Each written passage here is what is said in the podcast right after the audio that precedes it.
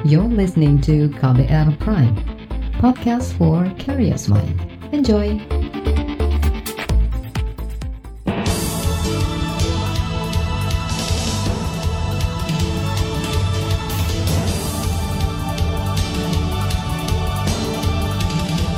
Selamat pagi saudara, kembali kami menyapa Anda bersama informasi di Buletin Pagi edisi Senin 3 Agustus 2020 bersama saya Eka Juli. Kami sudah menyiapkan sejumlah informasi terkini, di antaranya desakan pengusutan pejabat yang terlibat aksi buron Joko Chandra kian menguat. Tolak pembahasan Omnibus Law Cipta Kerja, buruh siap demo ke DPR hari ini.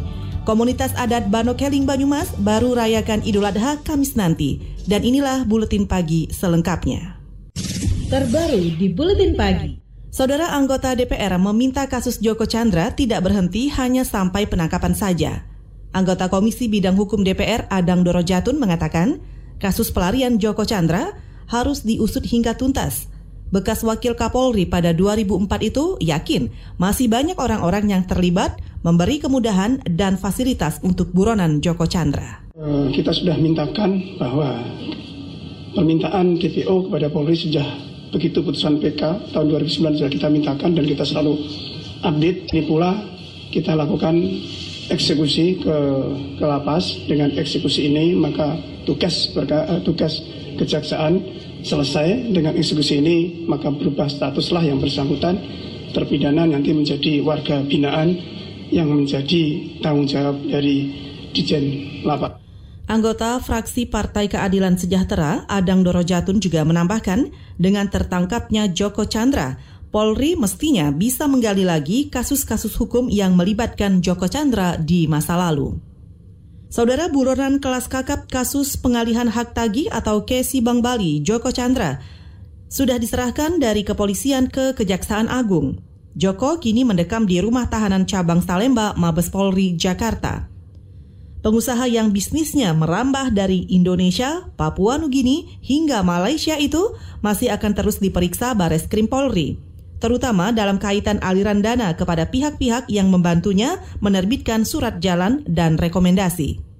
Kuasa hukum Joko Chandra mengatakan kliennya akan kooperatif selama masa penyidikan oleh kepolisian.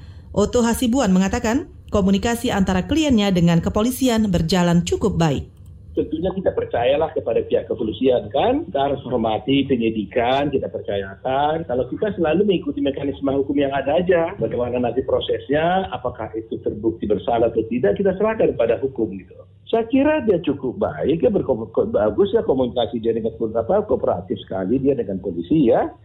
Ya, artinya kooperatif itu ya dia dia menghormati penyidikan gitu loh. Dia tidak tidak ada upaya-upaya lain selain mengikuti prosedur hukum gitu loh. Oto Hasibuan, kuasa hukum Joko Chandra menambahkan, saat ini ada dua kasus yang sedang dihadapi kliennya, yaitu persoalan penangkapan Joko Chandra dan aksi buronnya, lalu kasus terbitnya surat jalan, rekomendasi kesehatan, dan lainnya. Oto menyebut dalam pemeriksaan Mabes Polri, kliennya masih berstatus saksi. Sebelumnya, saudara, kerjasama antara kepolisian Indonesia dan Malaysia berhasil menangkap Joko Chandra. Joko langsung dibawa ke Indonesia untuk menjalani proses hukum. Usai membawa pulang buronan ini pada Kamis malam, Kepala Bares Krim Polri Listio Sigit Prabowo berjanji akan mengusut tuntas dan memproses aktor-aktor lain yang terlibat pelarian Joko Chandra. Tentunya ini juga untuk menjawab pertanyaan publik tentang apa yang terjadi selama ini. Dan ini adalah komitmen dari kami, kepolisian, untuk terus kemudian melanjutkan proses penyelidikan dan penyidikan terhadap peristiwa yang terjadi. Tentunya kami tetap akan transparan, objektif untuk menjaga marwah dan institusi Polri. Sedangkan proses untuk saudara Joko Chandra sendiri, tentunya ada proses di kejaksaan yang tentunya akan ditindaklanjuti. Namun demikian di kepolisian tentunya juga ada proses hukum tersendiri. Itu tadi Kepala Bares Krim Polri Listio Sigit Prabowo. Saudara kepolisian didesak berani menghukum pidana anggota Korps Bayangkara yang terlibat pelarian buronan Joko Chandra. Menurut peneliti Indonesia Corruption Watch atau ICW, Kurnia Ramadana, polisi baru menetapkan tersangka kepada bekas Kepala Biro Koordinasi dan Pengawasan PPNS Bareskrim Brigjen Prasetyo Utomo yang mengeluarkan surat jalan tapi kepada dua perwira polisi lain yang diduga juga ikut terlibat hanya dikenakan sanksi etik dan pencopotan jabatan. Selain dari itu juga kepolisian harus membuka kemungkinan apakah ada perwira tinggi lain yang terlibat dalam pelarian Joko Chandra kemarin. Kalau kita cek kan sebenarnya baru satu orang yang ditetapkan sebagai tersangka. Dua orang lainnya kan hanya dicopot dari jabatannya. Tentu kita berharap dua orang itu jika memang ditemukan ada bukti yang cukup harus juga diproses hukum dan tidak hanya terbatas pada kebijakan etik internal lembaga saja. Peneliti ICW Kurnia Ramadana juga menambahkan, kepolisian juga harus berani segera menetapkan Joko Chandra sebagai tersangka atas dugaan menggunakan surat jalan palsu. Ia juga meminta Polri segera berkoordinasi dengan KPK untuk mengusut dugaan suap yang dilakukan Joko ataupun advokatnya terhadap yang membantu pelariannya selama ini. Kurnia menyebut masih ada 39 buronan korupsi lain yang merugikan negara puluhan triliun rupiah.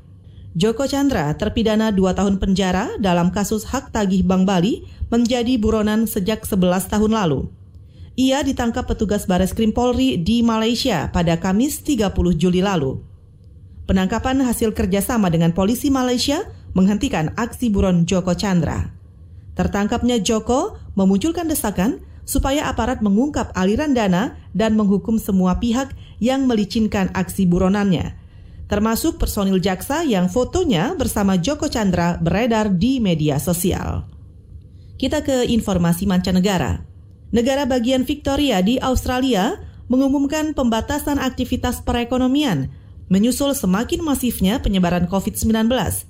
Sebelumnya, Perdana Menteri Victoria Daniel Andrews juga sudah mendeklarasikan status bencana dan memperlakukan jam malam di ibu kota Melbourne saat ini kasus baru positif COVID-19 di Victoria mencapai 670-an orang dengan tujuh kematian. Banyaknya transmisi masyarakat dan kasus penularan yang tidak diketahui sumbernya memaksa otoritas Victoria melakukan pembatasan baru selama enam minggu. Supermarket tetap diizinkan buka. Restoran tidak melayani makan di tempat. Sedangkan sekolah-sekolah kembali melakukan pembelajaran jarak jauh. Saudara, tolak Omnibus Law Cipta Kerja, buruh ancam demo ke DPR hari ini. Informasinya kami hadirkan sesaat lagi, tetaplah di Buletin Pagi. You're listening to KBR Pride, podcast for curious mind. Enjoy!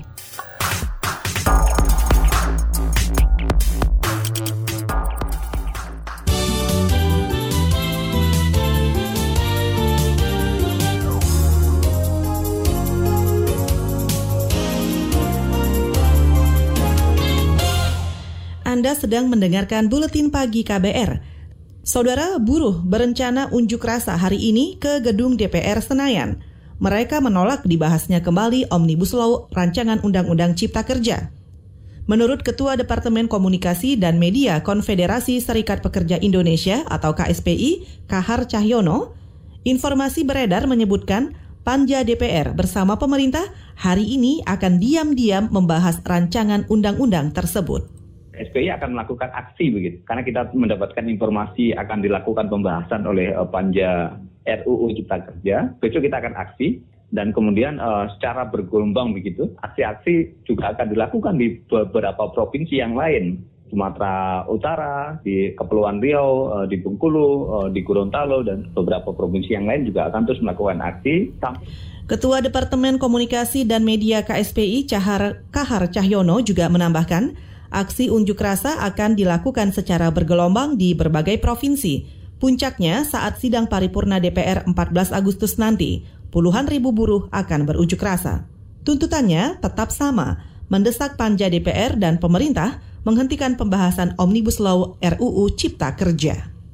Saudara, DKI Jakarta kembali menjadi provinsi dengan penambahan jumlah kasus baru positif COVID-19 terbanyak Menurut data Satgas Penanganan COVID-19, ada 377 kasus baru di ibu kota.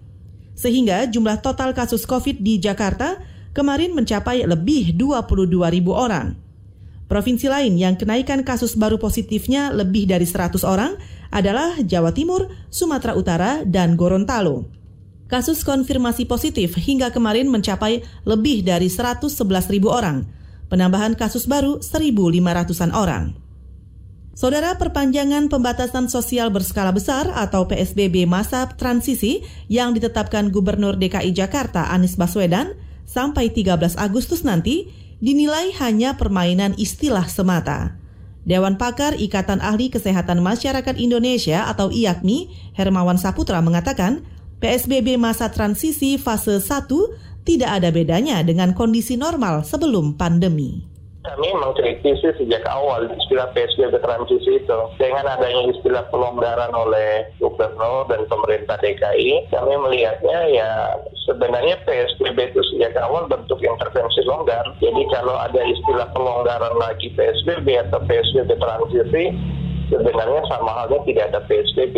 Dewan Pakar Ikatan Ahli Kesehatan Masyarakat Indonesia atau IAKMI, Hermawan Saputra juga menambahkan, dalam menangani dampak pandemi COVID, pemerintah pusat dan daerah saat ini hanya mengedepankan sisi ekonominya saja. Padahal yang terpenting dalam memulihkan negara pasca pandemi seharusnya dimulai dari pengendalian wabah virus coronanya. Masih terkait COVID, Presiden Joko Widodo meminta jajaran di bawahnya fokus mengendalikan pandemi COVID-19 sebelum vaksinnya benar-benar ditemukan. Tenaga ahli utama kantor utama maksud kami tenaga ahli utama kantor staf presiden Brian Sri Prahastuti mengatakan, arahan presiden itu disampaikan saat rapat evaluasi penanganan COVID-19. Kata dia, presiden secara khusus juga meminta menurunkan angka kematian, meningkatkan angka kesembuhan, dan mengendalikan kasus baru di sejumlah daerah zona merah. Nah, kan kemudian di dalam perjalanan kita ketahui bahwa pandemi ini akan berkepanjangan, kemudian konsentrasi kita adalah pada pengendalian, dan Presiden mengatakan sampai vaksin ditemukan. Dan kita kan tahu kan perjalanannya ini masih agak panjang nih. Pejabat di kantor staf Presiden atau KSP, Brian Sri Prahastuti menambahkan, Presiden Jokowi juga meminta penanganan pandemi tetap mengintegrasikan sektor kesehatan dan ekonomi akan tetapi, prioritas pemerintah tetap pada kesehatan masyarakat sebelum vaksin tersedia. Saat ini, pemerintah Indonesia sedang menguji klinis vaksin impor Sinovac dari China. Selain itu, lembaga biologi molekuler Ekman juga masih mengembangkan vaksin merah putih. Kita ke informasi ekonomi. Pemerintah menyiapkan puluhan triliun rupiah untuk memperbanyak proyek padat karya di pedesaan. Menteri Desa Pembangunan Daerah Tertinggal dan Transmigrasi Abdul Halim Iskandar mengatakan anggaran ditujukan agar tercipta pertumbuhan ekonomi. Ya, sekarang sudah mencapai 99 persen dan masih ada dana sekitar 40 triliun yang ada di desa-desa setelah dikurangi BLTDD, dikurangi desa tanggap COVID, kemudian dikurangi padat karya tunai desa, itu sudah kita hitung. Menteri Desa Pembangunan Daerah Tertinggal dan Transmigrasi Abdul Halim Iskandar juga menambahkan, dana itu merupakan bagian dari kebijakan dana desa untuk bantuan langsung tunai. Kementerian Desa mengklaim sudah menyalurkan dana itu ke 99 persen dari total desa yang ada. Saudara, laporan khas KBR tentang persiapan sekolah percontohan di Bekasi menggelar pembelajaran tatap muka. Informasinya kami hadirkan sesaat lagi. Tetaplah di Buletin Pagi. You're listening to KBR Pride, podcast for curious mind. Enjoy!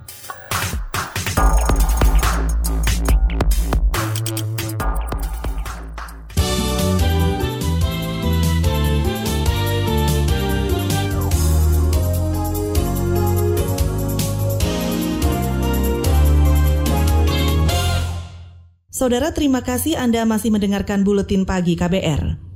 Empat sekolah di Bekasi, Jawa Barat ditetapkan sebagai percontohan atau role model pembelajaran tatap muka. Ancangan ancang-ancang ini dilakukan karena Bekasi diklaim masuk zona hijau COVID-19. Pembukaan kembali sekolah merupakan bagian dari adaptasi kebiasaan baru. Lantas, seperti apa persiapan sejumlah sekolah tersebut? Ini dia laporan yang disusun jurnalis KBR, Valda Kustarini. SD Islam Al-Azhar 6 Jaka Permai Bekasi tengah mengebut persiapan jelang pembukaan kembali sekolah. Wakil Kepala Sekolah Al-Azhar 6 Winawati menjelaskan, persiapannya meliputi sarana-prasarana pencegahan COVID-19 sampai pada sistem pembelajaran. Nantinya, hanya siswa kelas 4 hingga 6 yang bakal masuk sekolah dengan kapasitas ruang kelas 50%. Wina menekankan, Pembelajaran tatap muka ini tak bersifat wajib. Siswa boleh masuk sekolah jika mendapat izin dari orang tua. 4, 5, 6 pastinya diatur lain hari karena wacana ke depan itu pertama sekali lagi yang berminat saja ya Bu ya. Terus yang kedua harinya pastinya kita atur karena kelas 4 kita ada 5 kelas. Kelas 5, 6 ada paralel 4, 4. Dengan kita atur audiennya yang kursi yang aktif sekitar 9-an 9 itu untuk jaga jarak antara masing-masing kursi sekitar satu setengah meteran itu cukup. Wina mengakui baru sedikit orang tua yang mengizinkan anaknya masuk sekolah. Hal ini tercermin dari hasil angket yang mencatat rata-rata tak sampai 10 siswa tiap kelas yang diperbolehkan belajar di sekolah. Meski begitu, Wina memastikan berapapun siswa yang hadir akan tetap dilayani. Intinya uh, harus siap juga tadi uh, memberikan pelayanan juga kepada murid yang datang tatap muka. Jadi dua pun atau atau empat itu uh, tetap dilayani dan pembelajaran online dilayani. Semuanya jalan. Wina tak masalah, sekolahnya dijadikan percontohan. Menurutnya, siswa memang butuh diperkenalkan tentang adaptasi kebiasaan baru. Pastinya setelah menghadapi zona hijau itu kan murid-murid juga dihadapkan pada tatap muka. Dengan adanya kesempatan untuk mulai lebih awal begini, maka anak sudah terbiasa. Selain Al-Azhar, SMP Negeri 2 Bekasi pun mulai bersiap menggelar pembelajaran tatap muka. Samsu, selaku kepala sekolah menyebut selain protokol kesehatan, pihaknya juga merancang metode pembelajaran baru. Sekolah bakal menerapkan metode daring, luring, dan kombinasi keduanya. Apa yang dilakukan di kelas tidak di live streaming atau tidak tidak disiarkan kepada anak yang lagi daring. Yang daring dilayani lagi oleh guru. Karena kita negeri ini punya karakter siswa dan orang tua berbeda. Siswa tak diwajibkan belajar di sekolah apabila tak diizinkan orang tua. Bagi yang masuk, Kapasitas kelas dibatasi hanya 50%. Model masuknya itu bagaimana? Misalnya banyak, ya berarti kita hanya per hari satu kelas paralel. Ternyata dikit, ya nanti kita bergiliran misalnya. Di hari Senin itu di situ ada kelas 7, ada kelas 8, ada kelas 9. Tapi misalnya hanya per rombongan kelasnya aja. Samsu tak menampik ada rasa khawatir dengan pembukaan kembali sekolah. Namun, lantaran sekolahnya dipilih sebagai role model, maka Samsu hanya bisa melakukan persiapan seoptimal mungkin secara birokrasi kita adalah pelaksana kebijakan pemerintah ya begitu kita dapat pasti kita nyiapin aja. Kekhawatiran itu adalah sisi manusiawi Bu. Pasti dengan informasi publik yang fluktuasi itu juga pasti secara psikologi. Dan inilah yang menyebabkan tadi saya bilang siklus orang tua yang begini itu selalu berubah. Lain halnya dengan sekolah Victory Plus Bekasi yang sudah bersiap sejak jauh hari. Justina Risunarti, selaku direktur sekolah menyebut, Victory Plus sudah memenuhi syarat protokol kesehatan cegah COVID yang dicek langsung Wali Kota Bekasi Rahmat Effendi. Karena zonanya hijau, maka uh, kami dihubungin apakah uh, bagaimana kesiapannya gitu kan. Sebenarnya kita sudah mempersiapkan ini jauh-jauh hari juga. Bagaimana sih nanti kalau kita kembali face to face, kapan kita lakukannya kan tergantung dari pemerintah. Namun, tak semua siswa masuk pada awal pembukaan hanya murid kelas 7 SMP dan 10 SMA yang dijadwalkan masuk. Sebelumnya, para murid harus sudah mendapat izin dari orang tua dan sudah melakukan tes cepat dengan hasil negatif. Yang pertama kita prioritaskan itu di kelas 7 dan kelas 10. Kenapa? Karena mereka kan anak-anak baru ya. Biasanya kan kalau anak-anak baru eh, dari sekolah yang berbeda-beda, kemudian ada juga yang dari sekolah kami, lulusan kami sendiri, itu perlu interaksi di awal-awal. Kegiatan pembukaan sekolah akan dievaluasi oleh pemerintah Kota Bekasi setelah dua minggu perjalanan mengevaluasinya tiap dua minggu. Dari uh, Pak Wali Kota mengatakan kita akan mengevaluasi dan kami pun juga sudah mengungkapkan ke beliau bahwa uh, kita akan melakukannya bertahap dengan hati-hati. Demikian laporan khas KBR, saya Valda Kustarini. Saudara, selanjutnya kami hadirkan informasi dari daerah, tetaplah di Buletin Pagi. You're listening to KBR Pride, podcast for curious mind. Enjoy!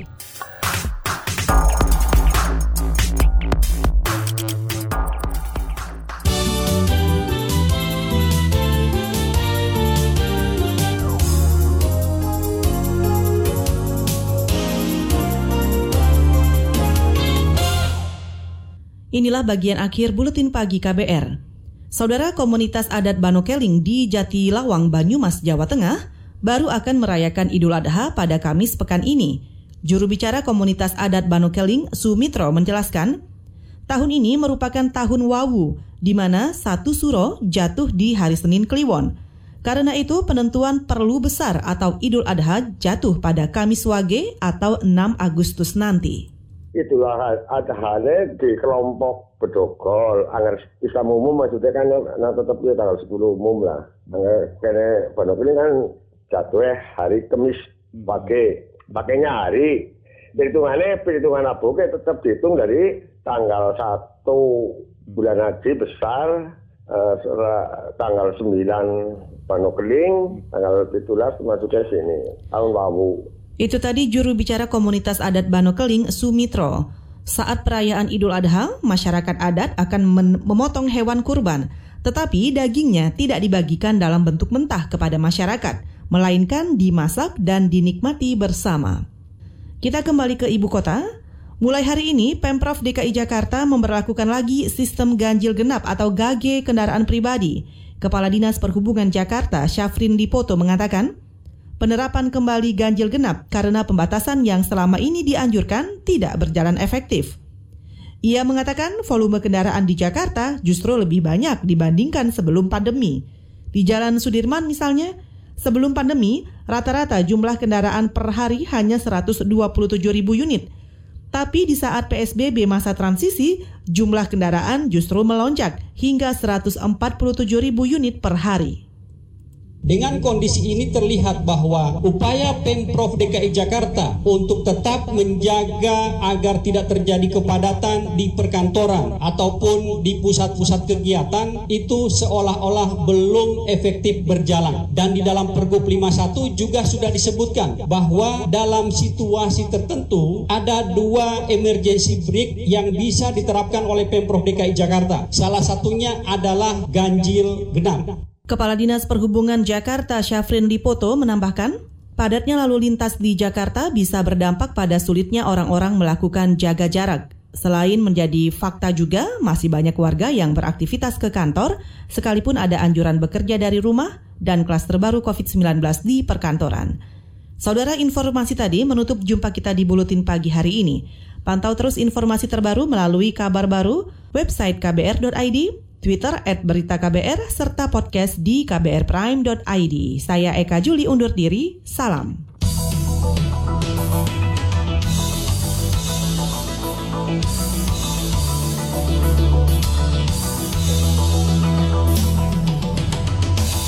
KBR Prime, cara asik mendengar berita. KBR Prime, podcast for curious mind.